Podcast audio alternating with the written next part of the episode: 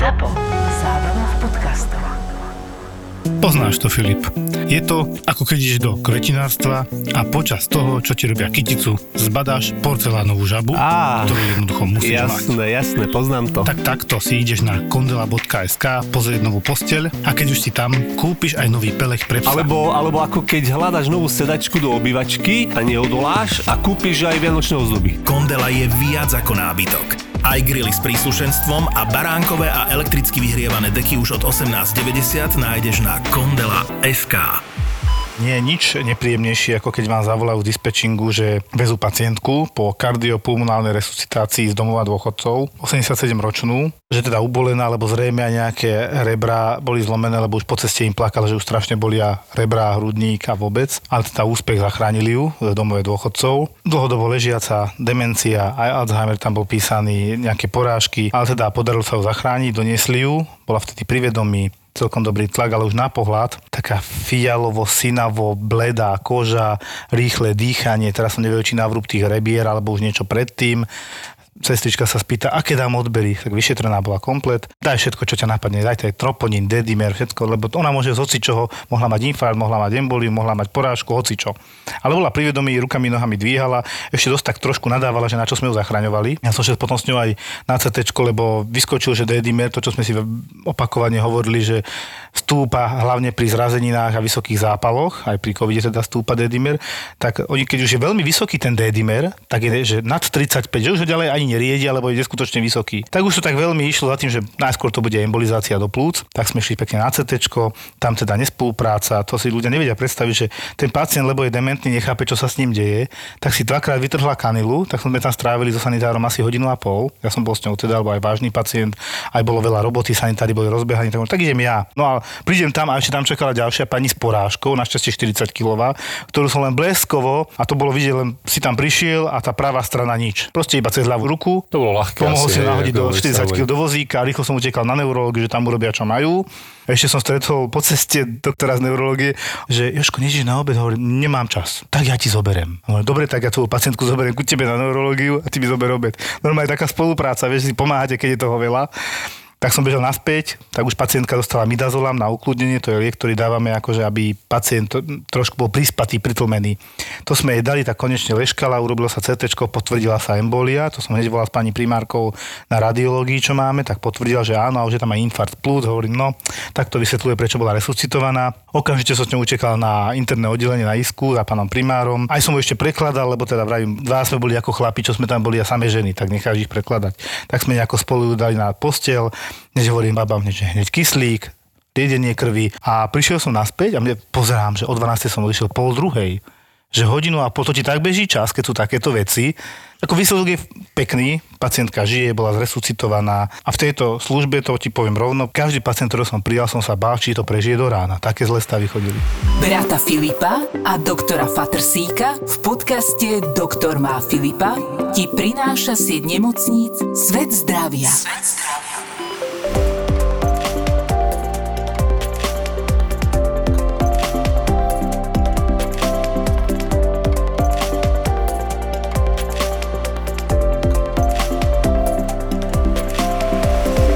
No, dnes sa budeme venovať teda veľmi ťažkej téme, ktorá sa týka detičiek. Ide o detskú paliatívu. Takže vítame u nás pani doktorku Máriu Jasenkovú. Ďakujem, ďakujem. A veľmi by som si prijala, aby ste na konci toho podcastu povedal, že paliatíva môže byť veselá. No tak dúfam, že zmeníme troška taký názor. Lebo každý má katastrofálne predstavy áno, o tom, áno, viete, že to je smrť a tak a utrpenie a hrozné, čo nechcem to úplne zľahčovať, že to tak není, ale trúfam si povedať po dvadsiatich rokoch praxe, že neviem, sedemdesiat percent, no neviem presné číslo, že je to skôr o, o živote, o, o vzťahoch, o tom, že som doma a nie som v nemocnici a nechytnem nejakú nozokomiálku napríklad a tým pádom žijem dlhšie a že aj babka mi uvarí nejaký dobrý obed, alebo detku, alebo teta, alebo suseda, tak som to aj preto, lebo chcem povedať, že paliatíva je o živote a nie o smrti. Pekne povedané, ja tu tak troška zhrniem, že vy ste aj spoluzakladateľka Plamienku, to je detský hospic. Áno, akoby je to neziskové zdravotnícke ano, zariadenie. Ano, ano. A nie len to? Domáci hospic je to, to znamená, alebo domáci paliatívny tím sme, čiže vlastne venujeme sa liečbe, starostlivosti ťažko chorým deťom doma, nie v nemocnici. Paliatívka samozrejme je široký pojem, môže sa týkať aj nemocnice, ale ľudia u nás v Plamienku sme si vybrali domov, ktorému veríme. Vlastne pomáhate aj tým príbuzným, aj tomu pacientovi samotnému sa s tým vysporiadať? Áno, akože o, robíme paliatívnu liečbu. To je medicína ako akákoľvek iná, možno to nie je urgent, ale je to tak niekedy urgent doma. To verím. Možno nejaké ošetrovanie, možno uh, aj občas uh, psychologická, taká akoby hlbšia starostlivosť. A potom do paliatívy patrí aj pomoc po strate. Čo si po myslím, strate, že bežne v nemocniciach sa dneska nedeje. Uh-huh. Že asi vy, keď stratíte pacienta na oddelení alebo na urgente alebo niekde, tak asi už potom veľa o ňom neviete. Ja mám taký zvyk zobrať ich na miesto, kde sme sami, nech si sadnú. Nejedenkrát je to veľmi emočne silné. Už som videl aj také, kde sa trhali blúzky a košele a proste takéto zlé veci. Ale je pravda, že ja tam nemám čas byť hodinu s nimi a rozprávať sa. Proste to nejde. To je nereálne.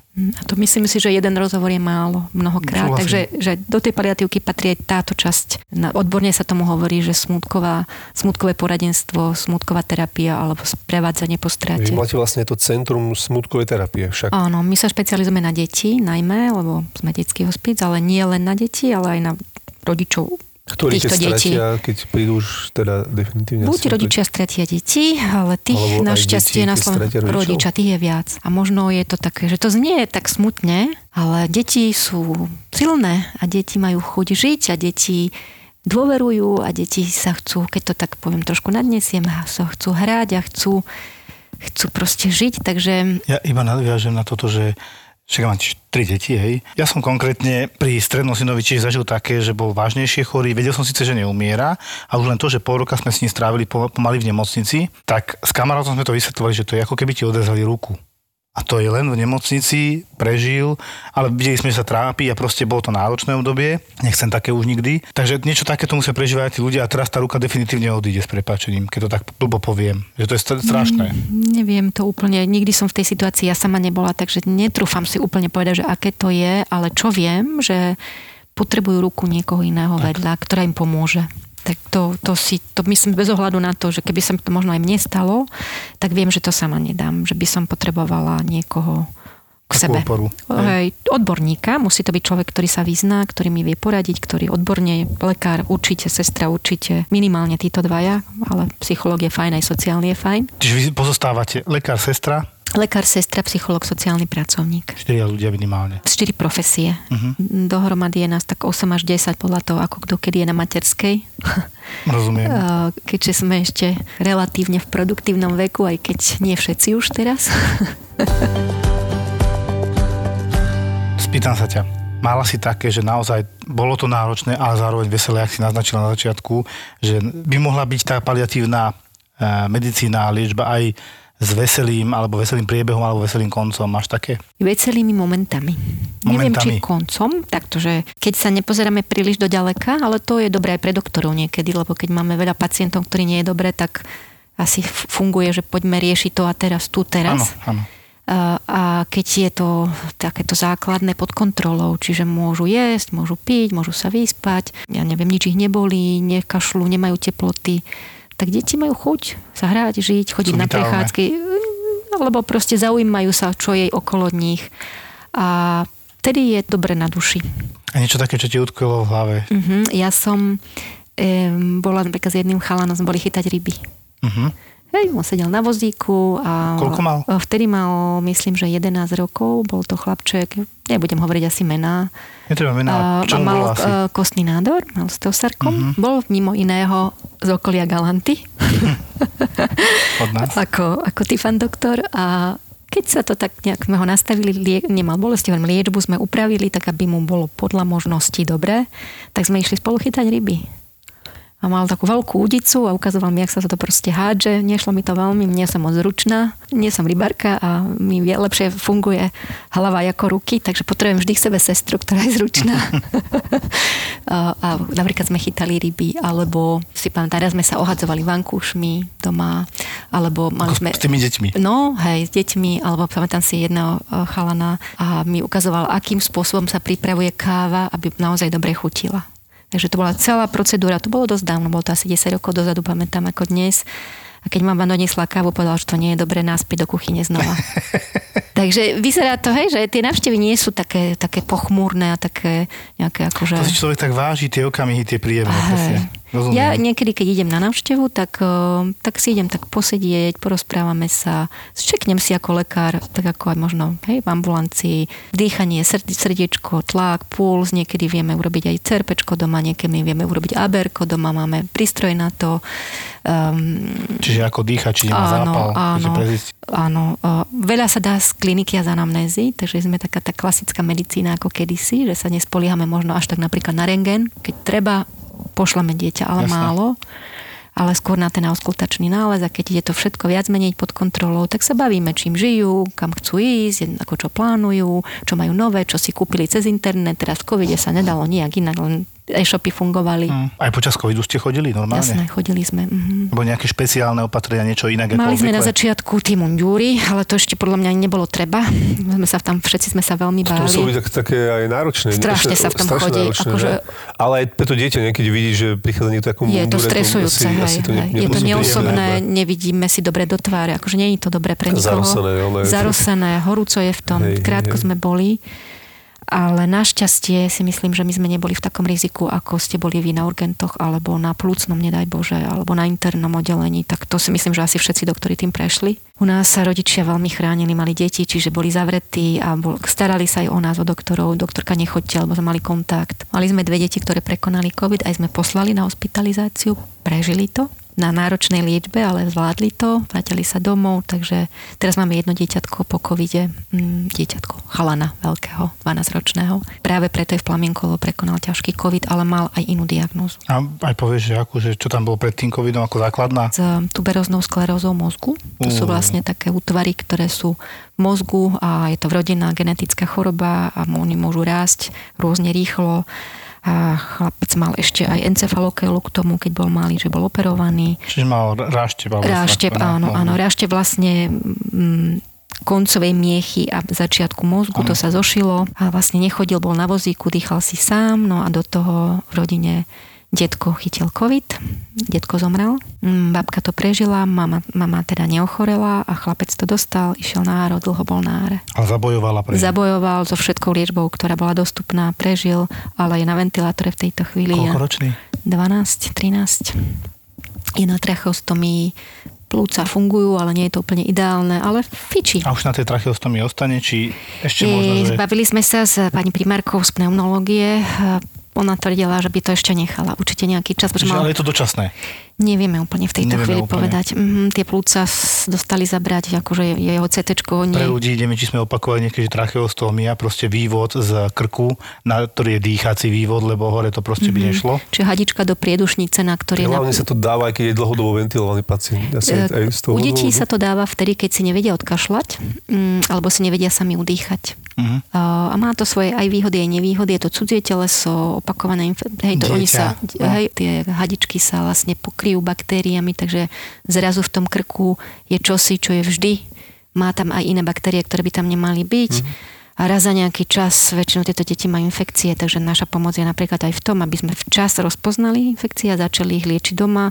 Napríklad sa už potom nevrátil do nemocnice, predtým tam chodil veľmi často. Čiže uh-huh. vieme to odčítať, vieme rodičov zaučiť, ako to vyzerá, keď tie prvé neviem, sklenené oči, zvýšený tep, hej, že má na zrazu sto štyridsať, bežne máva okolo stovky, je najedený, je na, proste není smedný, je prebalený, on má plienky tento chalán. Nemá bolesti, nemá bolesti ne, nevidíme, nemá teploty zatiaľ. A takže patrame, či už nejde do infektu.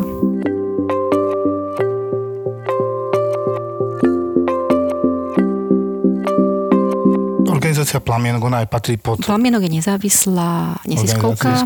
Neziskovka má svoju zdravotnú akože licenciu, máme aj sociálnu, čiže sme zdravotnícke zariadenie so všetkým, ako majú nemocnice. Samostatné. Samostatné. A v tejto chvíli sa staráme aj onkologické deti, také, u ktorých liečba nefunguje. Takže väčšinou už majú za sebou nejaký, nejaký lie, niekoľko liečebných, povedzme, postupov. Procedúr, dva procedúr, dva, niekedy dve, niekedy aj viac, tri. A tých detí našťastie dnes už nie je tak veľa. Takže naozaj detská onkológia dneska je o kuratíve. Čiže vás oslovujú potom pacienti akože? Alebo to... Oslovujú nás, ako ja ešte mám malý úväzok na detskej onkológii, ja som to kedysi robila, tam som vlastne začala po škole, takže tie prvé roky Plamienok bol najmä o deťoch s nádorom, nádormi, ale potom ako išiel čas, tak sme zrazu videli, že tých detí, ktoré majú iné diagnózy, je ďaleko viac, takže sme tak postupne priberali tie deti, je to aj iný typ ochorení a iný manažment, poviem tak, že a dneska je sedemdesiat percent detí s inými chorobami a asi takých tridsať u nás s onkologickými. To, čím to začalo. Aj, čiže paliatívka dneska nie je o detskej onkológii, mm-hmm. keď to zoberiem všeobecne. Paliatívka dnes aj vo svete a už aj u nás na Slovensku je najmä o deťoch maličkých, o deťoch do jedného roka. A to sú aké diagnózy? To tam... sú vrodené genetické syndromy, Edwardsov, Patovov syndrom, vrodené niektoré metabolické choroby, ktoré nemajú kuratívnu liečbu, ja neviem, tezaurizmózy typu mukopolysacharidóza, Tay-Sachsova choroba, ceroidolipofuscinóza. Tak to vysvetlíme hlavne ľuďom, lebo veľa, veľa, veľa vecí sme povedali. Často degeneratívne ochorenia mozgu, vývojové ochorenia. Sú to poruchy metabolizmu, kde sa v tele hromadí nejaký metabolit, lebo chýba enzym. Ano. A najčastejšie sa tie metabolity hromadia v mozgu, v srdci, v pečení, slezine a kostiach. To je tak veľmi zhruba a široko povedané. Každá choroba má, je to trošičku inak.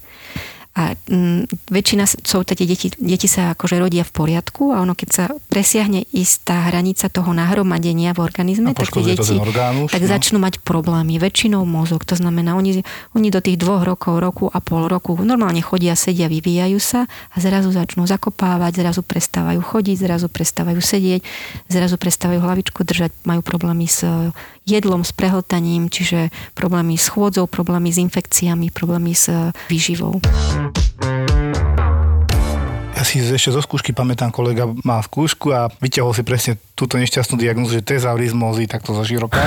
V podstate ukladanie sa nejakého metabolitu v preklade a ten docent alebo profesor mu takto ukázal, že desať a štyri, že štrnásť, že má vymenovať. Ale to boli všetky také naj, najčastejšie. Mm-hmm. A on sa tam potil, trápil a možno by som vedel sedem osem vymenovať teraz. Ja ich neviem, všetky vám poviem. To sa nedá ani podľa mňa, mm-hmm. to musí byť človek, ktorý sa s tým vyslovne zaoberá. Aby ľudia chápali, že to sú veľmi zriedkavé ochorenia, je to ča- nie je časté, ale sú tak zlé a ťažko liečiteľné. Myslím, že dokonca teraz mám na stole ešte na izbe od pána primára z neurológie od nás Galanty. Na Pompe o chorobe už existuje test, veľmi rýchly a veľmi rýchla diagnostika. Čo, veľmi a čo je to Pompeho choroba teda konkrétne? To je jedna z tých ukladajúcich sa metabolických, áno, metabolických ochorení, kde sa ti ukladá, myslím, že toto patrí medzi glykogenózy. Áno, áno. Čiže sa ti ukladá v podstate metabolit cukru a mm. on sa ti tam tak ukladá, že ti poškodzuje ten orgán, jak sme si práve vysvetlili. A je veľmi dôležitá včasná tá diagnostika. Včasná, dneska sa posúva aj liečba veľmi, že už existujú substitučné liečby. Áno, napríklad áno. U niektorých typov sa raz do týždňa pícha enzym a predsa len sa spomalí. Hej, no? Teraz, ale predsa len sú aj také, oni sú napríklad, že sú sedem typov jednej choroby, hej, no. Že mukopolysacharidóza. Teraz každá má v nejakom enzyme inom, inej časti, iný blok a trošku inak sa to prejavuje. Niektoré sú liečiteľné, alebo aspoň čiastočne liečiteľné a niektoré nie. Čiže my dostaneme, poviem, tých, tých nevyliečiteľných diagnóz je okolo osemsto. Rátali ich v Angličania. Akože na celom svete. Tak, hej, vôbec, keď zoberiete medzinárodnú klasifikáciu chorôb, tak uh-huh. je asi okolo osemsto diagnóz. Veľmi raritných. Dneska je ďaleko viac, lebo genetika sa posúva. Uh-huh. Teraz máme napríklad jednu rodinku, strácajú druhého chlapčeka, prvého strátili a nebola jasná diagnóza.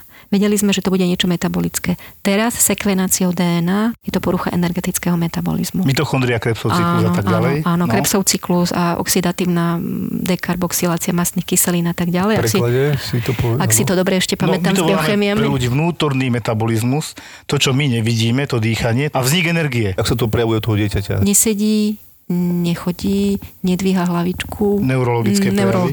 Hej, opakovane vracia, také cyklické vracanie, nevieme, hej, nedá sa s tým proste, trvá to krátko. Za deň sa vydaví. Nie, nie, každých zhruba sedem až desať dní. sedem až desať dní, trvá to u neho asi tak štyri až šesť hodín. My vieme, že to začne, ono to skončí a potom sa začne normálne piť a jesť. Či to sú záchvatovité Také prejavy? Také záchvatovité. To sa čo potrebuje nejako očistiť, alebo ako, čo to je za prejav? Nevieme to presne, nakoniec sa ukazuje, že aj, mama, aj s mamou sme sa zatiaľ dohodli, že nechce to blokovať, že ona vie, že to potrvá štyri hodiny, medzi tým mu nedá nič jesť, pís a po tých štyroch hodinách normálne sa nadbehne na tekutiny a na, a na mliečko. Je taký celý akože ochabnutý, že taký hypotonicky povedané s tom našou lekárskou terminológiou a nepozeráme do ďaleka. Ideme mm-hmm. zo dňa na deň. Určite sú tu teda pacienti, kde sa hovorí, že túto chorobu má jeden z milióna, jeden z mm, takto. Áno, áno, taký, presne. A tento je tiež jeden takýto prípad. Áno, toto je veľmi raritná. Teraz má novú dia- akože teraz sa tá diagnóza stanovila.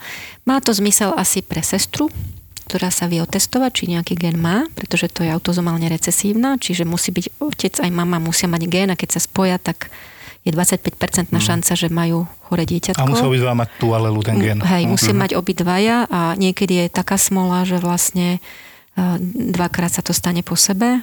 Keby sa to vedelo, tak sa to dá diagnostikovať v tehotenstve a tam mm-hmm. je samozrejme etická otázka, čo s tým ďalej, ale keby rodičia chceli a máme diagnózu, tak vedia ísť na amniocentézu a vedia, vieme dopredu povedať, či bude chore dieťatko alebo nie. Mm-hmm. Pre sestru to má tiež význam. Je to, viete, diskutabilné. Ja na to nemám jednoznačnú odpoveď. Ja som aj písala na Facebooku. E, asi každá rodina má svoju odpoveď. A tak. Moja úloha je skúsiť im ukázať obe cesty, alebo teda popísať tie cesty a a oni niekde cítia, že ktorom smerom by sa chceli vydať, lebo trpieť budú v každom prípade. Ja som tomuto povedal, že presne raz sme mali takého pacienta na, ešte na urgente, tam prišiel taký mladý pán, e, okolo štyridsať rokov, taký rozumný, úplne spokojom rozprával a rozprával, ako si tiež vybrali, proste vybrali si, či si nehajú dieťatko, mm-hmm. alebo nie. A ja som vždy mal, aj mám, akože ja mám o sebe taký názor, že ja by som to asi nezvládol, hej. Ja neviem, aspoň teraz, hej, akože takto si to myslím, neviem, nebol som v tej konkrétnej situácii našťastie. Otvoril by ste sa pomoci? Ako väčšina ľudí to nezvládne. To si myslím, že ani ja by som to nezvládla sama, ale keby vám niekto ponúkol pomoc, spolu budeme k vám chodiť, budete mať na nás dvadsaťštyri hodinový kontakt. Chceli by ste to? Neviem si to predstaviť. To je to. Ale možno, že keby som mal nejakú ženu, ktorá je rovnako naladená, viem, že to nie je len, že OK, ako to dáme, ale naozaj vidíš, že a ono, že sme silní, máme silné aj my puto, že nás to nezlomí, tak ja neviem, ale akože momentálne určite nie. A ten pán tiež vlastne toto takto začal rozprávať, že ale že my ho máme, už má nejakých šesť rokov, a že to vážne, akože ja som povedal tento môj názor a on, že ja to rešpektujem, to chápem, ale my to teraz, my sa rozhodli takto a vôbec to nelutujeme, sme z neho strašne šťastní a ja tak ako úprimne, ja som, ja som to nechápal, mm-hmm. hej, ja som tak pozeral na neho, že wow, akože veľký rešpekt mal mm-hmm. u mňa, obrovský, lebo a hovoril to úplne v pohode aj, že ako nespávajú, ako má tie nejaké zlostné ataky, ja neviem, čo všetko sa musia starať, čo všetko vedieť, ale boli, proste bol úplne s tým pohode a úplne s tým roz, o tom rozprával akoby nič, aký mal zdravé dieťa. Bol, takže myslím, že zažijú lásku doma, napriek tomu, že to dieťa je chore. Aha. Toto si myslím je ten rozdiel. Keď sa rozhodneme si dieťatko dať zobrať, čiže ukončíme to tehotenstvo, tak tu ten mom, tak nejakú chvíľku, ten moment lásky nikdy nezažijete. A jasné, že zažívame okrem tej lásky aj bolesť. Takže ja by som to nechcela povedať, že to je jediná cesta, ktorá existuje. To by som si netrúfla, ani by som nikomu neradila, ale viem, že sa to s pomocou dá zvládnuť tak, aby to dieťa netrpelo neznesiteľné, aby, aby ste vy ako rodič povedali, je to takto. Mi to stačí a nie ste sám. Hej, ale ja si vždy hovorím, že nezvládol by som to preto, lebo presne toto, hej, že ja by som sa bál, že napríklad, že sa rozpadne rodina, hej, lebo vždy tam trpia tá, ten manžel, manželka, partner, partnerka. Viete, áno, že to je strašne áno. také zaťažkajúca skúška a práve toho sa podľa mňa tí ľudia boja, lebo to, že to nedajú. Choroba že je skúška vzťahu, je to pravda, že je to záťaž na ten partnerský vzťah. Ak je postavený na dobrých základoch, poviem moje pozorovanie, berte to s rezervou, jasne, hej, jasne. Že netru, to, čo vám poviem, že nehovorím, že je pravda, tak ako to mhm. ja vidím.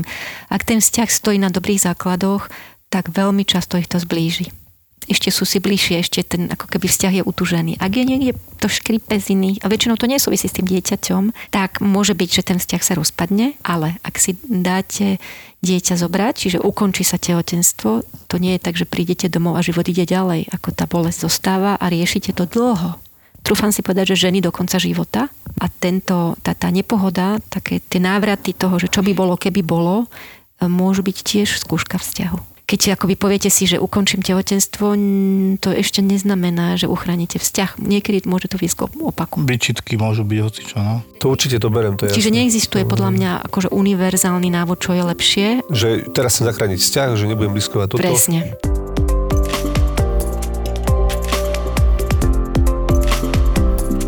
Ty si spomínala, že si mala pacienta, asi malého, Edwardsov syndrom, čo je tiež závažná vec. Skús mi k tomu, jak si to začala. My sme teraz v Plamienku si povedali, že chceme vysvetliť, tak ako ste povedali, že neviete o tom veľa, že ako by ten život mohol vyzerať, keby sa rozhodli, že si dieťa nechajú. A ako, ako my pomáhame, ako to funguje. To potrebujú ľudia počuť v kľude, nie v strese, keď máte, ste po porode a bolesti a neviem čo a proste rozhádzaný na psychika, čiže lepšie je to predtým.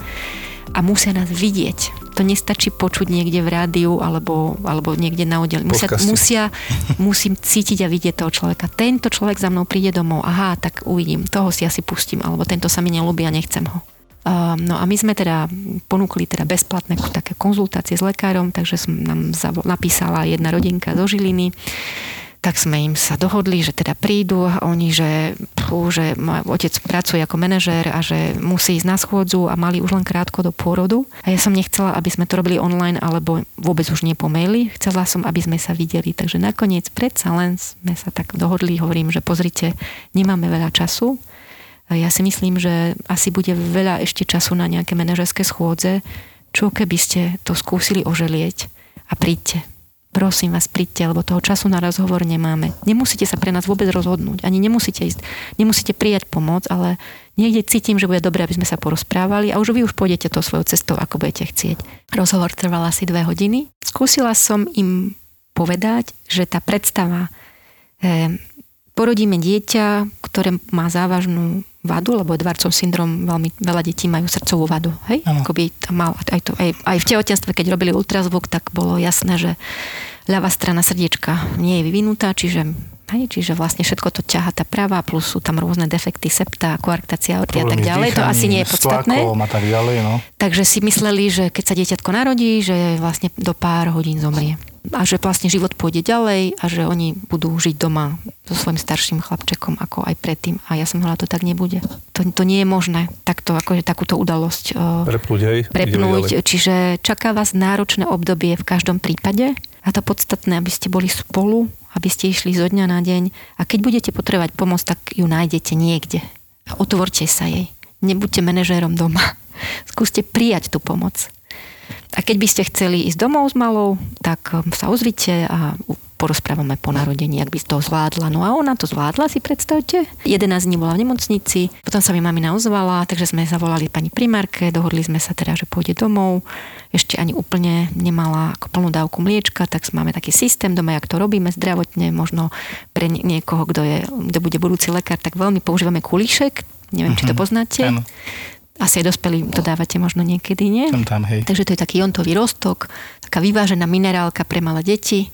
Takže sme to doplňali do sondičky a ona postupne si tú dávku mliečka tolerovala viac a viac, takže teraz je úplne na mlieku, je závislá na kyslíku, čiže prevoz vyzeral tak, že sanitka s pani doktorkou, s kyslíkom, s kyslíkovou bombou prišli domov, my sme ich čakali doma, napojený koncentrátor, zapnutý koncentrátor, hadice z nožteka, z bomby zo sanitky, išli na hadice na náš koncentrátor, ktorý sme im zapožičali a funguje doma. Čiže takéto veci viete vybaviť, no. Že máte kyslíkový prístroj, to viete zapožičať na určitú dobu a vrátiť. Áno. A keď sú deti, že nemajú sa fakt dobre a chcú ísť domov, tak my ich doma čakáme. Že ich sanitka dovezie a idú z rúk lekára do rúk lekára. A tu vy zasobujete aký, aký perimeter vlastne? Uh, dve hodiny jazdy od Bratislavy. Dve hodiny, to som čítal. Dve hodiny jazdy, jazdy od Bratislavy. Čiže keď občas aj trošku viac, takže Kysucké Nové Mesto sme, sme zvládli, ale mm-hmm. už to bolo dve desať, dve aj štvrť. No dobrá, keď niekto z Košíc, tam sú chorí, tam chore deti. Tam je ďalšie taký hospíc v Košiciach pri onkológii detskej a jeden je v Bystrici a taký jeden ešte v Nitre, čiže sú štyri. Každý má iný názov, vy ste Plamienok. My sme Plamienok. Jedno je, že Svetielko nádeje, Svetielko pomoci a Pod krídlami Dominiky, takže sú štyri. A ste nejako prepojení navzájom? Že si vieme o sebe, áno, asi... keď máme napríklad, že dieťa, že sa ozve napríklad do Plamienka niekto z východu, tak je odporúčim na nich. Zavoláme Rozumiem. Si, poznáme sa, hej. Pomáhate si aj trošku Pomáhame navzájom. Pomáhame si navzájom. Niečo je hraničné určite, hej, že hej, ja som z Považskej Bystrice, to je už taká hranica, presne pre to do dvoch hodín, to ešte Považská. Žilina je, hej, pohode. A Kysucké Nové Mesto je ďalej. Takže ďalej, ďalej. Teraz, jak sú nové diaľnice, sú tam tie nové tunely, no, to je perfektné. Už tam potom je problém presne ten sever, že už to nie sú mm-hmm. proste rýchlo cesty, obyčajné cesty a už vyslovene potrebujete tú dvojhodinovú ten limit dodržať. A ešte poviem, aby to bolo o tom peknom. Toto je len ten bazál, že, že čo robíme my aby pekne si obliekli, treba kúpiť nejaké pekné oblačko, nie? Niečo pekné. Áno, áno. Urobiť fotky v postielke, možno sa dať kočiku s bombou na prechádzku. To sú také pekné, silné veci, či, čo pomôžu určite. Hej. Aj tie rodiny strašne tu taký dodá novú, novú motiváciu asi aj určite. Tatino bol týždeň doma, pretože sme nevedeli, ten prvý týždeň je to také, a také adaptačné. Po týždni išiel teda na tie porady. Hej, chodí do práce, prišla babka, občas pomôže s tým starším detkom a my tam chodíme tak dvakrát do týždňa, zatiaľ stačí, keby bolo treba aj každý deň. Sú aj také starostlivosti, čo sa týka, že iba jeden člen rodiny, že matka, otec, mm-hmm. proste bohužiaľ teda nie je. A stará sa o takto náročné... Takto, takto Áno, náročné. Títo veľmi často väčšin, potom takto, keď sa niečo deje a nemajú pomoc vonka, tak sú skoro v kuse v nemocnici, pretože na jedného je to veľa. A ja mám také heslo, kto hľadá, ten nájde. Kto zaklope, tomu bude otvorené. Nepýtajte sa ma, odkiaľ to je. Takže napríklad si pamätám chlapca, ktorý mal karcinom pečene, čo nie je bežná diagnóza u detí. Občas sa to udeje a nebolo, ani nepil. To bolo niečo vrodené, si myslím. Bol s maminou o, sám, teda nemali tatina. Ešte mal dvoch súrodencov. A tá sme oslovili o, kláštor mm, hej, z blízkosti, takže sa striedali sestričky a mami na to prijala a fungovala. A dobre sme to zvládli. Čiže musí tam byť niekto iný. Jeden človek je málo. A už, ale už asi nežije, žije? Ešte. Nežije, nežije. Ale bol na diskotéke. Bol na diskotéke. Na diskotéke, tu v Bratislave, cestoval dve hodiny, bol veľký, mal koľko, štrnásť, my sme o tom aj napísali, taký jeden článok. Morfín do vrecka, a, a, telefón na plamienok do vrecka. On si to vedel zadávkovať niekoho k sebe, ale nie mamu, lebo však šestnásťročný nebude chodiť s mamou na diskotéky, takže bol kamarát, ktorý bol zmysel. Presne, poučený. Ehm, a ešte bola sranda, že nestihol vlak naspäť, pretože už to bolo neskoro, tak mama zaplatila z bankomatovej karty taxík do Považskej. Uuu, tak to bol drahý výlet. Drahý výlet, ale stal sa to. Ale stal na to, určite hej, si, určite som uchoval v pamäti. Hej. Podľa čínskej medicíny sú orgány v našom tele poprepájané meridiánmi, čiže akupunktúrnymi dráhami. Keď dojde k nejakému poraneniu, tak vlastne sa prereže aj ten energetický tok. Čínska medicína pozná rôzne metódy, ako tú kožu dať dokopy. Nie, že nebude vidno jazvu, ale sa spriechodní tá energia. Kopec takých nepríjemných jaziev, ktoré spôsobujú ďalšie problémy, sú napríklad jazvy po cisárskom reze. Cisársky rez presekne päť dráh. Rozhovory zo zákulisia kníh. Podcast o knihách a čítaní s Milanom Bunom. Aké nové knihy práve vyšli a ktorú sa oplatí kúpiť ako darček sa dozviete jedine v podcaste Knižný kompas. Link na Knižný kompas na Spotify sme vám nechali v popise tejto epizódy. Stačí jeden klik a ocitnete sa vo svete kníh. í ká á er predstavuje podcast Knižný kompas. Teraz nadviažem na teba v tom, že máš pravdu, že mnohí ľudia aj pri tých zlých veciach si viac vážia tú pomoc okolo toho, ako tú skutočnosť, že ten pacient to nakoniec nezvládne. Ja som nedávno a prišli mi ja osobne poďakovať rodina v podstate a pacientka umrela. Mne to bolo až blbé, že oni mi ďakujú, ale ona umrela. Ale potom som si uvedomil, že tam bol základ v tom, že už keď som uvidel prvýkrát pred troma mesiacmi tú pacientku, sedemdesiatročnú pani, sedemdesiatpäť, tak nejak mala, tak mala emboliu. Nebola to prvá embolia, už bola aj v minulosti a už mne tieto veci potom smrdia, pozerám a už som do toho rýpal, že ja tam mám podozrenie na nádor, čo sa teda potom potvrdilo. Ona dostala chudiatko potom po krátko, po prepustení znova emboliu, lebo s nejakým, proste chyby sa dejú na, Slo- na, na Slovensku, na svete, všade. Vysadili jej fraxiparín z liečby, lebo mala pozitívne okultné krvácanie. To je presne to, že to je také sporné, treba zauvažovať, ale dobre, vysadili, dostala reemboliu. Zase išla do nemocnice. A už sme, už sme videli, že trošku je horšie, ako bolo predtým. A zase sme ho vyhrábali z najhoršieho.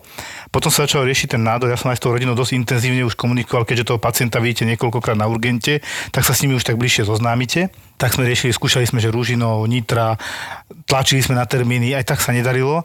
Nakoniec Uh, bola aj v, uh, v Nitre na zobore ako v špecializovanom centre plúcnom, kvôli tomu onkologickému ochoreniu, má tam ísť na bronchoskopiu, ale zlyhali tam obličky zase, bé es pod, boli tam kontrastné vyšetrenia, opakovanie, t- ako kvôli tej, to, tej embolii, to sa musí robiť, to sa scintigrafia nedá objednať na akutný termín. Uh, a odtiaľ už bola prekladaná v dosť zlom stave nakoniec naspäť do Galanty a tá rodina aj za mňou prišla. A paradoxne, ja som si ju bol ešte večer pozrieť, hoci som bol na urgentnom príjme, ale chcel som ju vidieť. Proste som mal chuť ju vidieť, že ako je na tom, vedel som, že je preložená. Ani som nevedel, že prišla v ten deň ráno. Svojich pacientov máš rád. Tak. Mm. A večer som sa šiel za ňou pozrieť a už mi až to slzy išli do očí. Mm. Pani tam sa dusila. vyzerala hrozne a ja som vedel, že umre do rána. Mm. Tak sa jej stalo. A bol niekto, kto jej pomohol? Aspoň s tým dusením? No ja som po, po hodinku okolo nebiehal. Jej stačilo, že proste niekto je tam, pýta sa jej, baví sa s ňou normálne, otvoril som okno, aj to chcela, horší vzduch, pritom mala kyslík, ten jej furt vypadával, tak som sa snažil okolo nebehať. Ešte som prikázal, že morfín je, dajte, že trápi sa a tak ďalej. To sa ti stane, keď si obľúbiš tých ľudí. Mm-hmm. No ale bravím, potom ti bude rodina poďakovať. Lebo cítili, že o nich, o nich stojíš, že, že tá pani ti je blízka. A to je aj u nás, je to tak, takže... A tak sa môžem opýtať, ty to teda uh, ako prežívaš, keď už vlastne to dieťa odíde? Ja by som chcela povedať, že nám, že my veľkú väčšinu detí pri, prepúšťame. Ešte, ešte toto je dôležité, že, že paliatívka nerovná sa u detí smrť. Paliatívka rovná sa v šesťdesiat až sedemdesiat percent chronické dlhodobé choroby, ktoré časom dospejú do toho konca. Doma potrebujú nejaké vylepšenie, napríklad, že sa naučia, ako rozoznávať infekcie, úplne tie prvé, prvé mm-hmm. príznaky a ako sa to doma lieči. Aby to vedeli podchytiť. Aby to vedeli podchytiť. A, takže my príjmame deti tak na tri mesiace, niekedy na šesť, napríklad s tými, tými tezaurizmózami, ako sme mm-hmm. sa bavili, hej, tie, ktoré idú veľmi pomaly. A potom ich prepustíme. Oni sa vrátia, keď chcú, za nejaký čas, niekedy za rok. Takže mm-hmm. máme teraz jedno... chlapca, ktorý už tretíkrát u nás po, po dlhších obdobiach. Takže to chcem povedať, že to nie je, že možno, keď, teraz som bola na konferencii v Trnave a tam pani primárka z paliatívky z Kolanovej hovorila, že každý druhý deň majú úmrtie. To u nás nehrozí. Že u nás to nie je bežná, bežný poriadok. My máme tak desať detí do roka zhruba a máme celkovo asi štyridsať detí do roka. Takže to nie je program bežných dní. Neviem si to predstaviť úprimne, keď som sa pozerala, že si to neviem predstaviť robiť na dospel, s dospelými. Mm. Aby ma to zabilo asi. Ja si nepredstavím. Deti vydržia viac a dlhšie. A akože aj prepušťame ich, čiže majú sa stabilne, povedzme. Hej? Uh-huh. Tak. Akože prijať znamená, že sa staráte tri mesiace, chodíte ku ním áno, na také pravidelné návštevy, raz za týždeň, raz za mesiac. Alebo chodíme podľa potreby. podľa potreby, máme taký svoj uh-huh. štandard u detí do roka. Na začiatku dvakrát do týždňa, keď sú stabilné, keď treba každý deň. A keď už ich poznáme, už vieme aj zdravotne, že čo, to už, si, dovoliť, čo si môžeme čo, dovoliť, tak, tak raz za dva týždne zhruba, mm-hmm. ako kedy. Takže to je, klasi, to to je taký klasika. No. A teraz na tú otázku, že ako to zvládam, tak uh, nás je v tom týme osem až desať. Čiže nie je to na jedného človeka. Akože toto, keď hovoríš o tej pani, že si za ňou bol, že je to, že mi tam chýba tým. Že toto sa dá urobiť raz za čas, ale nedá sa to robiť akože pravidelne, lebo to by zabilo. Akože tým tam chýba čo, aby sa že, porozprávali navzájom? Že, áno, sa áno, že sa ráno napríklad my stretneme Stretnete a, sa, porozprávate a sa, toto to. sa bavíme aj medicínske aj ľudské. Áno, áno. A po obede sa stretnem, u nás deň beží nasledovne. Službu začíname o ôsmej, čiže nie o siedmej ako v nemocniciach, čiže spíme dlhšie ráno. Hej, to je výborné. To Lebo je, je to strašné ráno chodiť na siedmu. Hej, keď niekto ešte dochádza, tak musí pomaly o pol šiestej stávať. Takže o osmej začíname, všetci sa stretneme, odovzdá sa služba, slúži lekár a sestra, alebo starší lekár a mladší lekár. Sú na telefóne, rodič volá, keď sa niečo deje, vyriešime po telefóne, alebo ideme na výjazd podľa toho, či t- musí to ten lekár zvážiť. Mm-hmm. Keď ideme na výjazd, tak na ďalší deň má voľno. Noci. Takže odovzdá sa služba, kto volal, prečo volal, čo sa s nimi robilo, prečo sa s nimi robilo a aký je plán ďalšieho postupu. Máme týždňový plán návštev, robíme to vždycky v nedeľu. A on sa upravuje podľa toho, jak sa nám v službách tie deti menia, čiže nie vždy je to úplne plán. Do deviatej máme teda tím, tímovú poradu, inak povedané rané sedenie, ako to bežne v nemocniciach beží. O deviatej sa snažíme vyraziť, tak aby sme išli do terénu, navšt- že maximálne dve hodiny, keď ideme, záleží kam ideme. Návšteva bežná, ktorá nie je krízová, trvá hodinu, hodinu a pol. To už máme tak overené, už mám také vnútorné hodinky, už som tu moc dlho. Ale keď je kríza, aj dlho, aj dlhšie, dneska sa bude tri až štyri hodiny. A potom ideme naspäť, medzi tým sa zastavíme na obed, máme gastriače, takže už na tých cestách poznáme, teraz keď je COVID, je to ťažké, mm. je to všetko pozatvárané a nechodíme, musíme si váriť alebo niekde v Bratislave. A o tej tretej máme ďalšie sedenie, kde sa úplne všetci stretneme. A potom sa odovzdá služba. A na rozdiel od urgentu, jeden deň, jedno dieťa. Čiže my máme čas na tých ľudí. Aha. Čas aj rozmýšľať, ísť naozaj do detailov. Paliatívka je o detailoch. Áno. A o tom komforte, ten komfort asi najspäť to dieťa, že aj áno. tie všetko vychytá do tej muchy. Áno, áno. Mám tam otázočku dôležitú. Mm-hmm. Keď sa niečo akútne udeje, dieťa sa náhle zhorší. Voláte potom normálne sanitku, alebo jak fungujete? Záleží, v akej fáze sme. No však toto. Keď je to, my máme vlastne takú tú odbornú terminológiu, že sme end of life, vtedy určite nie. Uh-huh. A keď sme v tej fáze predlžujúcej, že plánujeme to dieťa prepustiť, vždy ideme najprv my, zhodnotíme situáciu na mieste, no, mnohé, mnohé, mnohé sa dá. Čiže akože, a väčšinou ich posielame do nemocnice my potom. Ale to je rarita. Poviem rovno, že mali sme chlapca, ktorý chodil každý mesiac kvôli infektom a dva roky nebol v nemocnici. Čiže keď sa to fakt dobre manažuje u tých pomaly zhoršujúcich sa stavov, že nie sú to tie end of life, tak je to raritné. Dá, dá sa doma rehydratovať, dá sa doma kadečo, dá sa doma dvojkombinácia antibiotík riešiť, občas dávame inhalačné antibiotika, už sme mali deti aj na venóznych antibiotikách, nie je to bežné. Dožili, no. Tak tí rodičia sú určite už aj takí zbehlejší, vedia tie veci robiť. Sú zbehli, oni sú... Už poviem úprimne, že sú lepší ako my, vedia technicky to zvládnuť. Jasné, určite sa dá naučiť. Dá sa hej. to. Takže tým, že máme jeden deň, jedno dieťa a chodíme po dvoch, čiže vlastne nejde tam človek sám, to si neviem predstaviť, do takej krízy sám, uh-huh. musí byť aspoň jeden človek, uh-huh. akože backup. Uh-huh. Robíme takú občas intenzívnu medicínu, ale doma. Teraz máme napríklad diev, dneska dievčatko, ktoré nám vrácia... Fú, koľko to trvá, už asi deň, ale tak dvakrát do dňa, ale je veľmi malinká, má dva kilá, čiže tam stačí, že to dieťatko vracia dvakrát do dňa a už je zlé. Je dehydratovaná. Takže sme, áno, je dehydratovaná, takže sme s mamou prešli úplne presne hodinu po hodine, čo presne dávala, vyrátali sme, koľkokrát vracala, odhadli sme, že koľko objemu vyvracala, povedali sme, ideálny príjem je tento, reálny príjem je tento, do to, ten reálny znamená to, čo prijala minus to, čo vyvracala, urobili sme deficit. Včera aj dnes.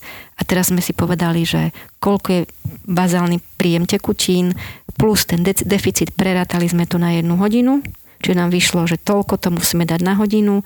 Kulišek, to je ten jontový roztok, to je ako infúzia. Funguje to fakt dobre. No a takže sme vyrátali, toľko to musíte dať na hodinu, dali sme to predsa len každú pol hodinku, aby sme to tak ako keby rozdrobili, aby sme nedávali veľký objem na jednu hodinu. Áno. A z toho sme dali malinkú časť mliečka a ten zvyšok vlastne toho kuliška. Každú pol hoďku až hoďku sme v kontakte s tou maminou a postupne nám narastá objem mliečka, znižujeme ten jontový roztok a skúsime ju takto zrehydratovať doma. Vypila, koľko Hej. vypila, koľko vyzýkala a tak ďalej, všetko. Takéto dieťa, samozrejme, keby sme neboli, tak ide do nemocnice, napichnú žilu, tam nikto sa nebude hrať no, no, no. s kuliškom a so sondou a s objemom každú pol hodinku, lebo je tam jeden doktor v službe, Jasne. Majú tam sestrie, majú tam pumpy. Desiatky pacientov. No. A je tam viacej, čiže tam je jednoduchšie dieťa napichnúť a vyrátať si to. Je to iný typ medicíny. Áno. Ale vrátila sa minule, tak bola, chytila rezistentnú klebsielu, chytila rezistentnú kandidu glabrátu. Či dostala baktérie? Nie, zatiaľ nemá žiadnu liečbu, infekciu, dobre. Ale vieme, že keď sa niečo bude diať, je to náročné na liečbu. Čiže to tam môže rozmnožiť kvázi a Čiže potom budeme musieť riešiť čo? Zatiaľ tam nie sme, hej, že či ju posielať na venóznú liečbu, ak by došlo k nejakej infekcii, alebo nie. Čiže ona, tá nemocnica, má svoje výhody a nevýhody. Nozokomiálky je niečo, čo je fakt nie dobré pre tie deti. Oni sú oslabené, malé, drobné, zraniteľné a rezistentné baktérie je svinstvo.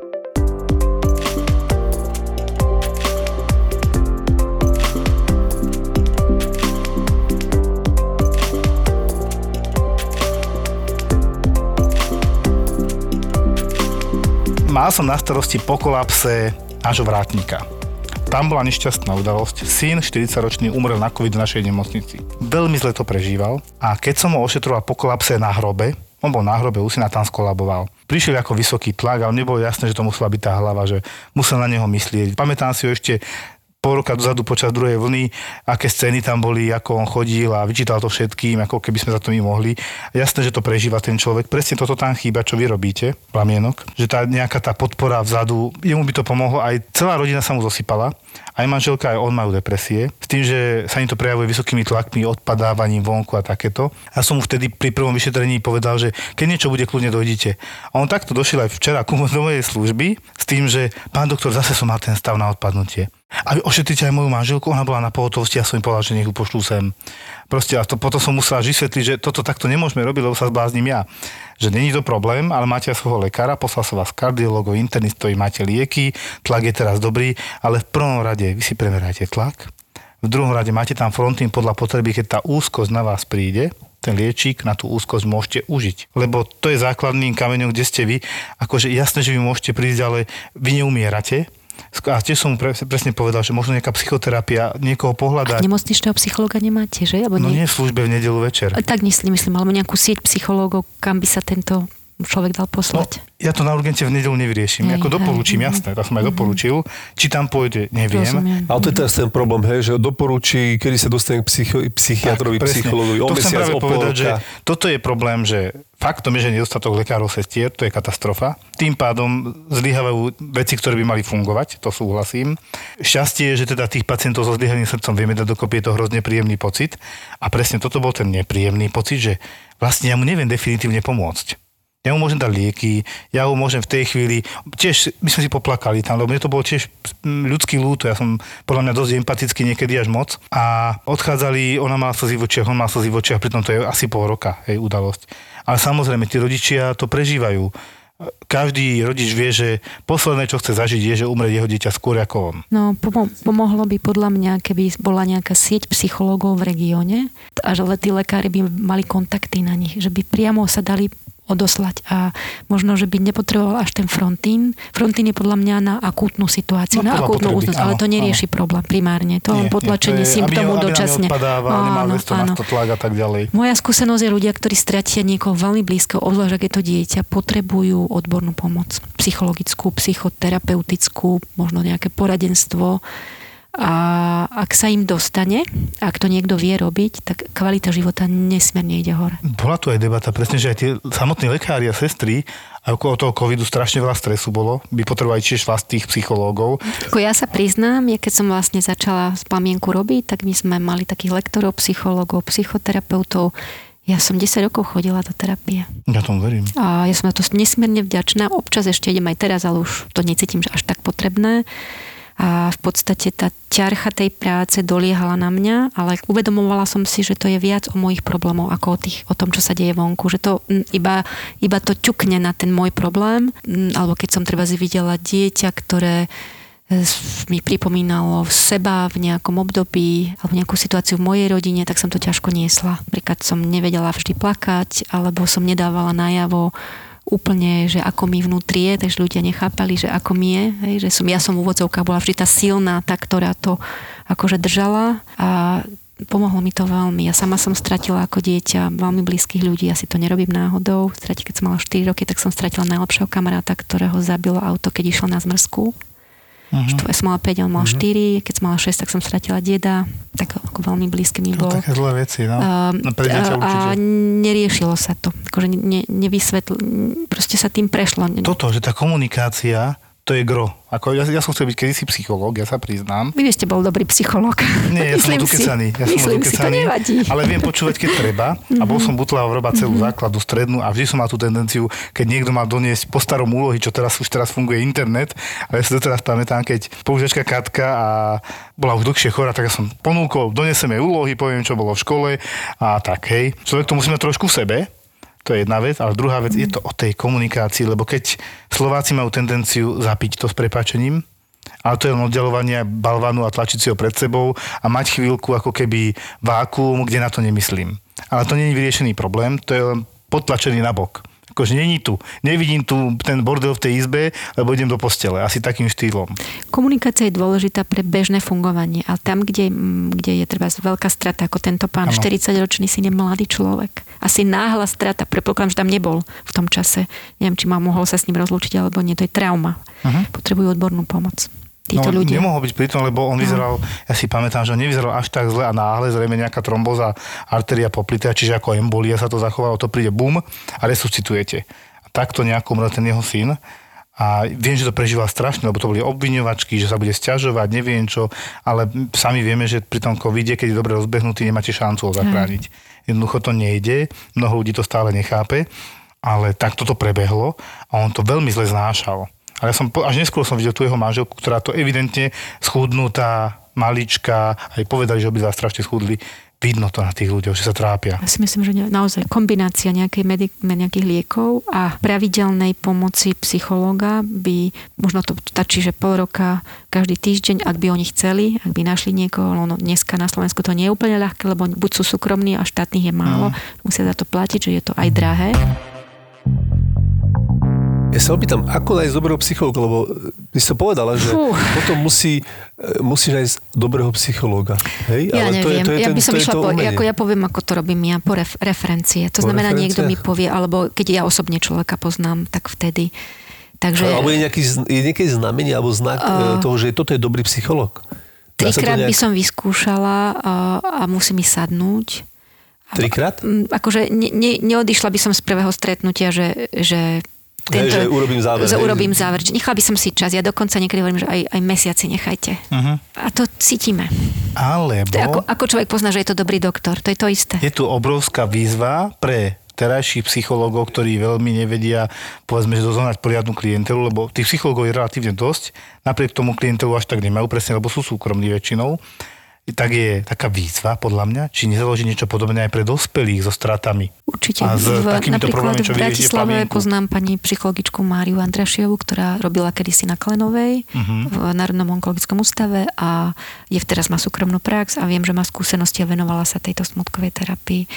To je ako u doktorov, aj psychológovia majú takú svoju podšpecializáciu, niekto ano. napríklad viacej sa pracuje s deťmi, niekto môže rozvody alebo partnerské problémy, hej, niekto manželská poradňa, alebo jak sa to kedysi volalo a niekto treba tá smutková terapia, poradenstvo.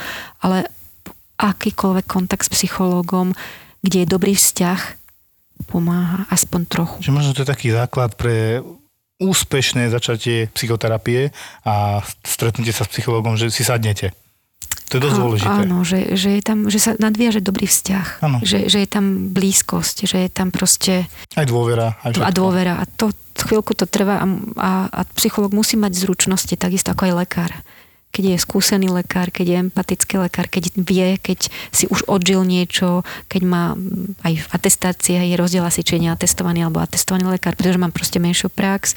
U psychológu je to psychoterapeutický výcvik, uh-huh. ktorý tiež trvá...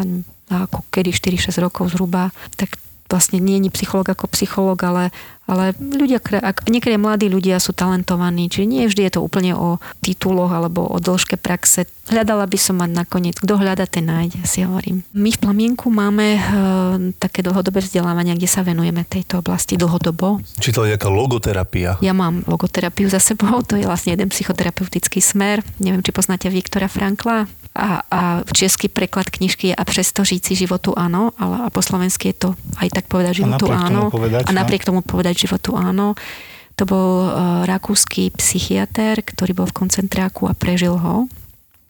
A potom vlastne um, sa venoval terapii uh, vlastne ľudí, ktorí prežili, alebo terapii ľudí, ktorí mali veľké traumy a existenciálne problémy. A um, on vlastne prežil ten koncentrák preto, že mal zmysel trpieť. A to boli jeho najbližší. Chcel to dať kvôli manželke. Mal prečo bojovať. Mal prečo bojovať. Takže to aj vidíme, podľa mňa. Ľudia, ktorí sú vážne chorí a majú svojich blízkych príbuzných a majú dobré vzťahy, tak sú motivovaní, chcú. Nehovorím, že do nekonečna, ale dlhšie, ako dlhšie, keď máte je, je. človeka, ktorý je sám.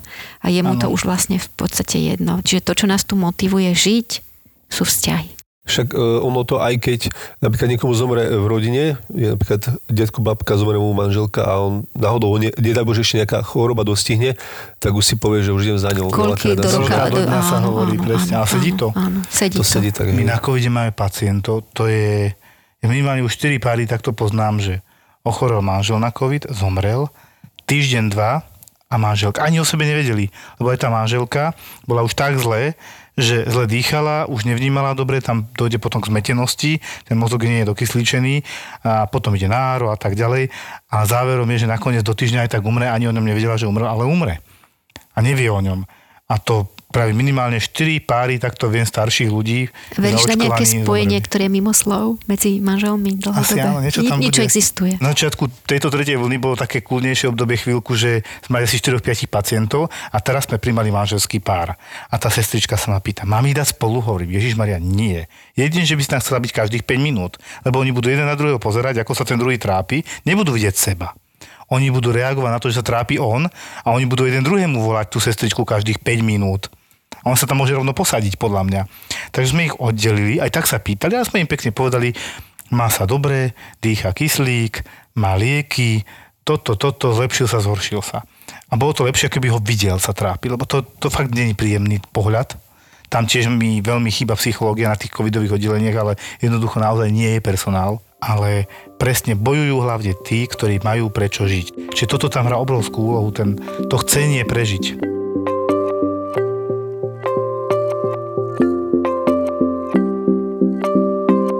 Ja chcem ešte opýtať e, takú otázku, ale chcem vlastne ju položiť na konci a chcem na to využiť taký jeden príbeh. Tiež ma taká, taká jedna malá otázočka k tomu tam tak svietie v hlave, mi stále hrá a preto ešte ostanem kvázi u tých dospelých, ale stala sa situácia, alebo príbeh, v podstate taká kazuistika, že tento príbeh, že chcem aj preto povedať, lebo tie príznaky boli veľmi nešpecifické, proste ten pacient mal také nešpecifické naozaj príznaky niekoľko rokov a až ho dostali do nemocnice a tak dúfam, že možno, že to možno nejakému človeku alebo doktorovi pomôže, lebo naozaj to bolo také nešpecifické a teda e, sťažoval ten pacient na také tráviace ťažkosti, ktoré trvali asi dva až tri roky.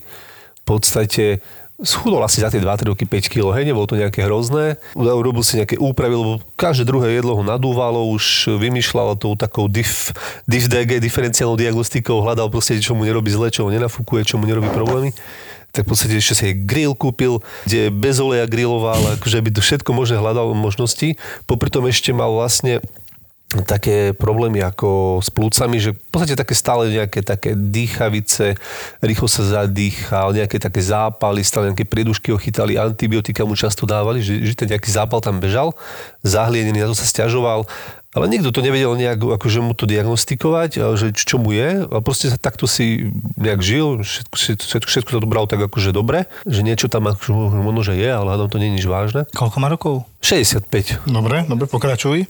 Jedno dňa teda prišiel na centrálny teda príjem, mal op, vlastne bilaterálny opuch nôh, takže oboj, st- oboj nožný, oboj strany. Oboj strany, oboj strany, to aj tam vlastne. E, výpotky na plúcach, ale nie akože výpotok, že fluidotorax, ale také, že výpotky po celých plúcach, rôzne také výpotky. Mal výpot, výpotok na perikarde, čiže v podstate bol kardiálne nekompenzovaný, sťažené dýchanie. Čo má celkovo prejavy srdcovej nedostatočnosti? Áno, áno. šesťdesiatpäťročný, dobre. Mal bolesti z toho, aj z toho potom zistili, hej, lebo však to tam tlačilo, tlačilo na to srdiečko. E, urobili mu tam kopec vyšetrení, teda začali pulmografiou, potom následne podľa toho nálezu, čo tam našli, Malecho, nejaké určite. Pláty, samozrejme, to Malecho, jasné. Potom urobili ešte aortografiu, až to skončilo v podstate pé té cé té z e, ef dé gé, to je akože tá kontrastná látka, ktorú dobre rozumieme. Pozitronová emisná tomografia, čiže dostaneš radioaktívnu látku a v podstate ožaríš celé telo. A vychytá tam, a vychytá, kde to je niečo. Tam, kde sa to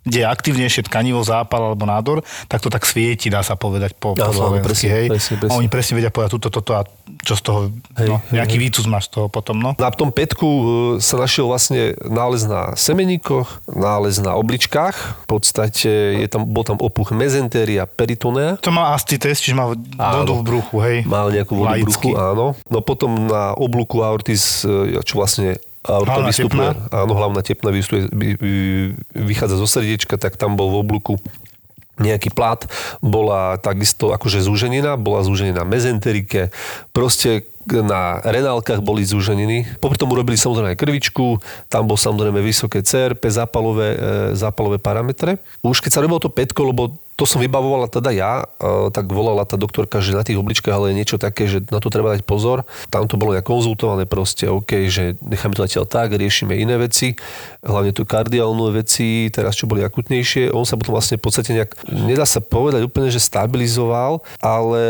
bolo podozrenie na teda systémové ochorenie, začali mať podozrenie. Mm-hmm. Vlastne po tomto všetkom aj na základe toho pätka teda už si to vlastne tak viac menej potvrdili, že to bude nejaká vaskulitída.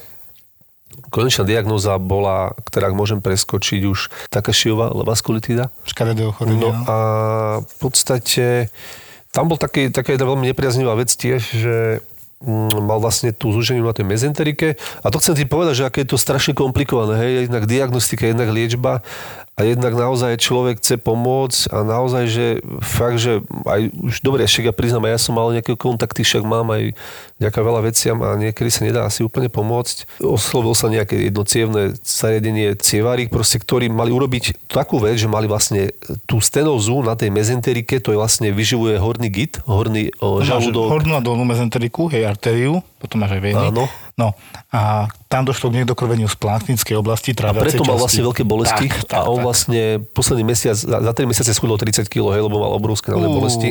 Vieš, to je ochorenie veľkých ciev. Áno, áno. Kde áno, vznikajú pustíme. presne zúženiny, pokročilá ateroskleróza a tak ďalej a zápal tých ciev a z toho, ktoré to chytí, prejaví.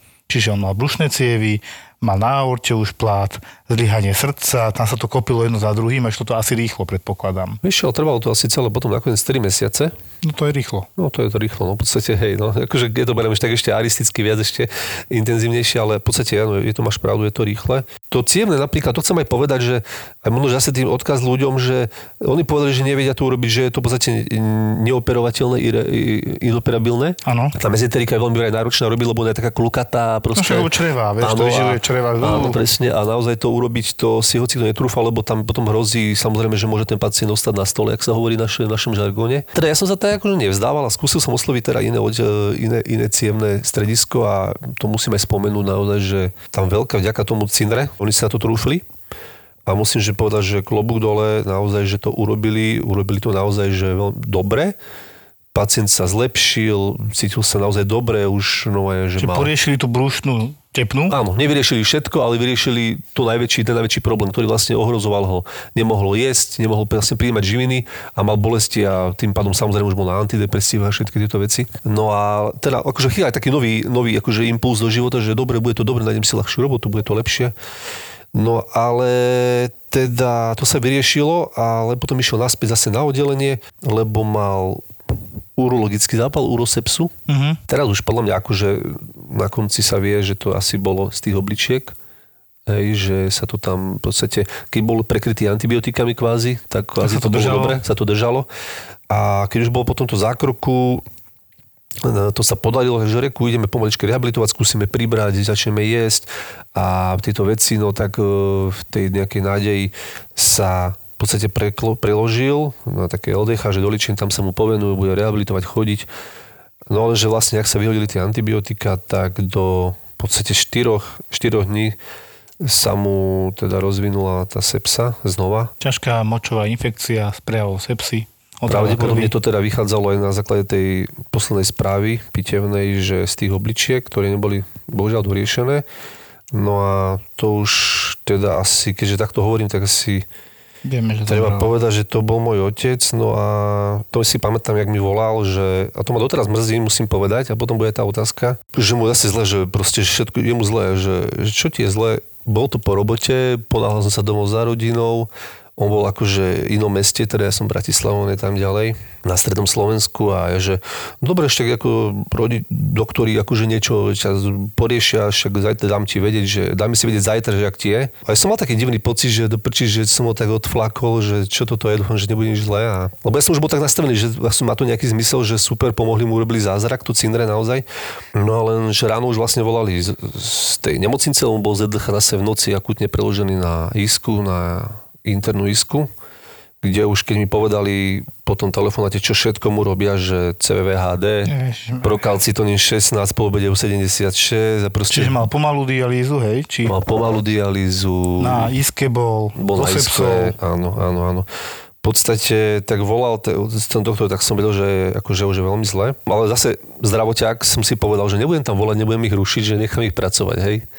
No a tak som ich akože nehal, ale ešte som zistil, že vlastne moja sestra bola vtedy akože tam doma u nich, tak som im povedal, že niekde zobrať veci a že že chod sa môže rozlúčiť s tým, že už, že, že už asi zle, no a e, ale akože tak ešte, akože hovoril ešte real, relatívne e, bol ešte v pohode, ale už tam boli teda nejaké vraj teda také príznaky.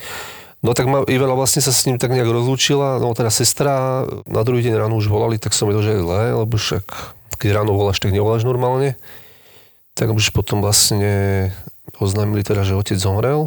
No a potom nastal, nastal teda všetok ten proces, akože dobre, bolo to jasné, už som to aj tak čakal a ma to akože mrzalo, lebo vlastne, hej, škoda, že to cínere naozaj brutálne pomohlo, ale bola tam nejaká vec, ktorá sa nedoriešila úplne a A na to troška doplatil asi učiteľ, lebo v podstate posledná diagnóza patológa bola, že tubulárna nekróza obličiek, alebo také tubulov, nekróza tubulov, také niečo. Áno, tubulárna nekróza obličiek. Takže bolo tam niečo, tam určite bežalo už predtým a dopadlo to, ako to dopadlo. Išli sme pohreb, hej, musel som ešte ten deň odrobiť, dokonca dva dní volať, obolávať, lebo však pacienti zase a bla bla bla, to je také tá, tá naša práca.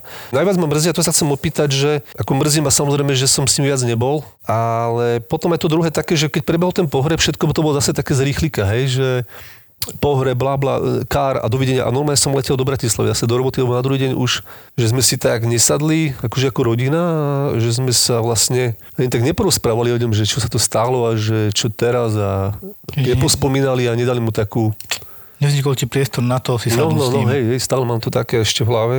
Akože neprežívam to nejak, lebo však stále nie je čas, ale takto občas ma to chytí, hej, že si tak premyslím, že chudák, že ani, ani som mu nevenoval nejakú tú, ja neviem, chvíľu, hodinu, že proste... Tuto vidím, že by som akože sa prihovorila, ak nás počúvajú nejakí lekári alebo budúci lekári, študenti. To je to, čo často nepočujeme, keď robíme v nemocnici, lebo už tými príbuznými nie sme. To je to, čo som ti hovorila, že asi je to fakt prosba na doktorov, na tých, ktorí robia na iskách, alebo aj na oddeleniach, keď majú takto akútne prijatého človeka a viac menej my lekári tušíme, že je to zlé. Uh-huh. Myslím si, že to nie je úmrtie z hodiny na hodinu, že je embolia a je po. Áno, ale, ale je že, to, že to trvá, povedzme, dní. Veľmi, veľmi pomôže. Keď sa zavolá, my to teda, keď som ešte robila na onkológii, tak som zavolá sa, prosím, príďte, mám veľa práce, to je to, čo som povedala tým rodičom, manažovať a, a schôdze to vydrží. Ako určite sa dá nájsť niekto, kto by vás zaskočil. Teraz je ten čas, príďte. Len ono nie je to vždy podľa mňa príjemné. Na tých iskách je tam veľa rúch a tak ďalej, príbuzný, ďalší, komplikované. Ale pár minút je veľa. Ale naozaj si myslím, že je to strašne veľa pre, pre ľudí, ktorí potom žijú, takže ale na druhej strane veci sa dejú ako majú, asi to tak malo byť, asi... Asi hej. To, čo je fajn, ak si sa nerozlúčil, tak možno si nájsť čas a urobiť to. Sadnúť si s rodinou, s bratom, so sestrou. Presne. Aj takéto niečo chystám, hej, áno, lebo naozaj, to bolo to naozaj akože, z rýchliku. Áno, alebo aj niekedy aj sám, možno keď človek zájde, či už kdekoľvek. Či je to na miesto, kde ste chodievali spolu s otcom, alebo, alebo je to na cintoríne, alebo kdekoľvek. A vyhradiť si na to čas. Filip, si vezmi, že ja prechádzam teraz týmto istým, však otcom má karcinóm pažeráka, toto riešime a je konečne zaujímavé, že oveľa viac komunikujeme s bratmi, som oveľa viac otcom, začínam to tlačiť, behám, proste robíme, čo sa dá a moja mama či začne, že ona mi dá peniaze na auto, hovorím, na benzín, hovorím, na naftu, to je jedno. Že na čo? Však ja, ja som s ním rád, však som aspoň s ním, on to potrebuje cítiť. On potrebuje byť teraz s nami, on je určite v depresii, je s ním zle, on to nedá najavo, je to taký typ, proste, ktorý celý život makal, robil, ale proste momentálne je, má strach a je nešťastný a všetko ho bolí, alebo bolí. Tak toto je. No, že teraz treba byť s ním, lebo nevieme, ako to dopadne. Nevieme. Jasné, jasné. Ale ja ešte poviem, ja, ja verím aj na vzťah, ktorý nekončí smrťou, že akoby tí ľudia v nejakom vzťahu s nami sú. Môže mi povedať niekto, že som blbec, alebo že to je vymysel. Neviem. Ja to tak cítim a keď mnohokrát rozprávam s našimi rodičmi, ktorí stratili deti, tak niekedy im dajú signál tie deti, ako keby potom, či už vo sne, alebo im napadne nejaká myšlienka. Pamätám jednu maminu, ktorá stratila syna a ten jej v nejakom momente údajne teda povedal: mami, ty musíš ísť na vyšetrenie, na preventívnu prehliadku, na gynekológiu. Pani išla na gynekológiu, mala začiatočné štádium karcinómu krčku, urobili koniotomiu a pani funguje. A povedala mi, že to syn sa o ňu postaral. Takže čo chcem tým povedať, že ja neverím, že ten vzťah medzi tebou a otcom akoby skončil.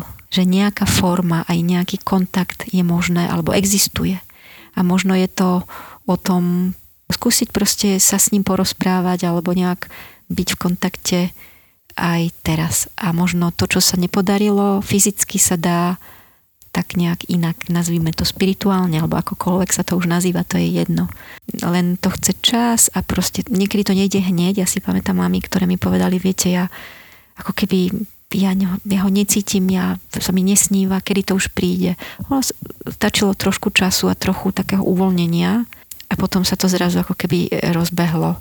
Takže by som, poviem to tak, sa otvorila a, a uvidíme, čo život priniesie. Netlačiť to, lebo to sa nedá akože vynútiť, ale ja, ja si myslím, že rozlúčiť sa dá aj dorozlúčiť, keď sa to nedalo ako fyzicky. Teraz napríklad, koľko ľudí v covide stratilo blízkych a nemohli tam byť, aj chceli.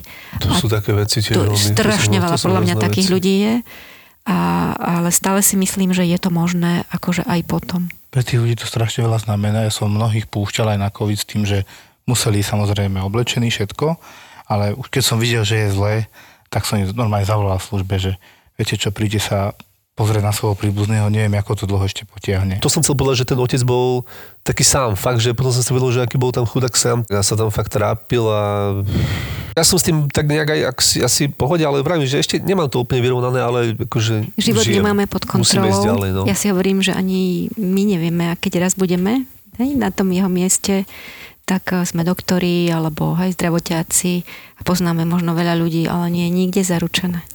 Že, že to nemôže, že ono to proste je čosi, čo nemáme v svojich rukách. Ale ver tomu, že ten otec vie, že ty si vybavoval cínre, snažil si sa a behal si okolo neho, on to vie. Určite cíti, musel cítiť, že bojuješ o život jeho. Chcel by som teda poďakovať našom dnešnom hostovi Márii Jasenkovej. My sme ešte o tebe nespomenuli, že ty máš dokonca aj od prezidenta troška pochváliť Pribinov kríž prvej triedy. Jež, a ešte si bola dokonca aj Slovenka roka. No, ale to nie je podstatné. Také maličké, troška maličké chvály, treba pochváliť. Ja hovorí, keď niekto sa niečomu venuje. Svetská sláva, marná sláva, či jak sa to hovorí. Plná tráva. Hej. Či plná tráva. Ale tak je to pekné, je to nejaké aspoň ocenenie a akože možno, že... Pozri, nechváliš sa ty, mne, my ťa chválime. Mne život my, ponúka to, čo, po čom som nikdy nešla. A to, čo som chcela, tak to nemám. To ale, tak ale býva. Taký si to zaslúžia. A ďakujem, že si to snažil. Ďakujem, ďakujem, ďakujem aj ja. Ďakujem.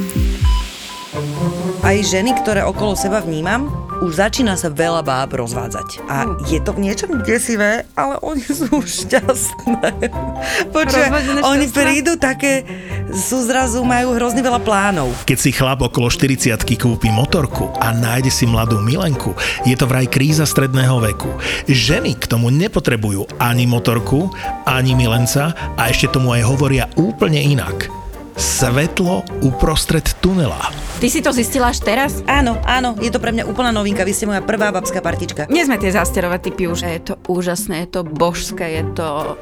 je to mňam. Odkedy mám rodinu, tak môj život je prispôsobovanie sa. Svetlo uprostred tunela. Podcast o tom, že... ženy v strednom veku nemajú čas riešiť somariny. Ale vieš čo, musím ti povedať, je to taká váha, ktorá mala vážiť aj také, že podiel tuku a vody a, a neviem čoho.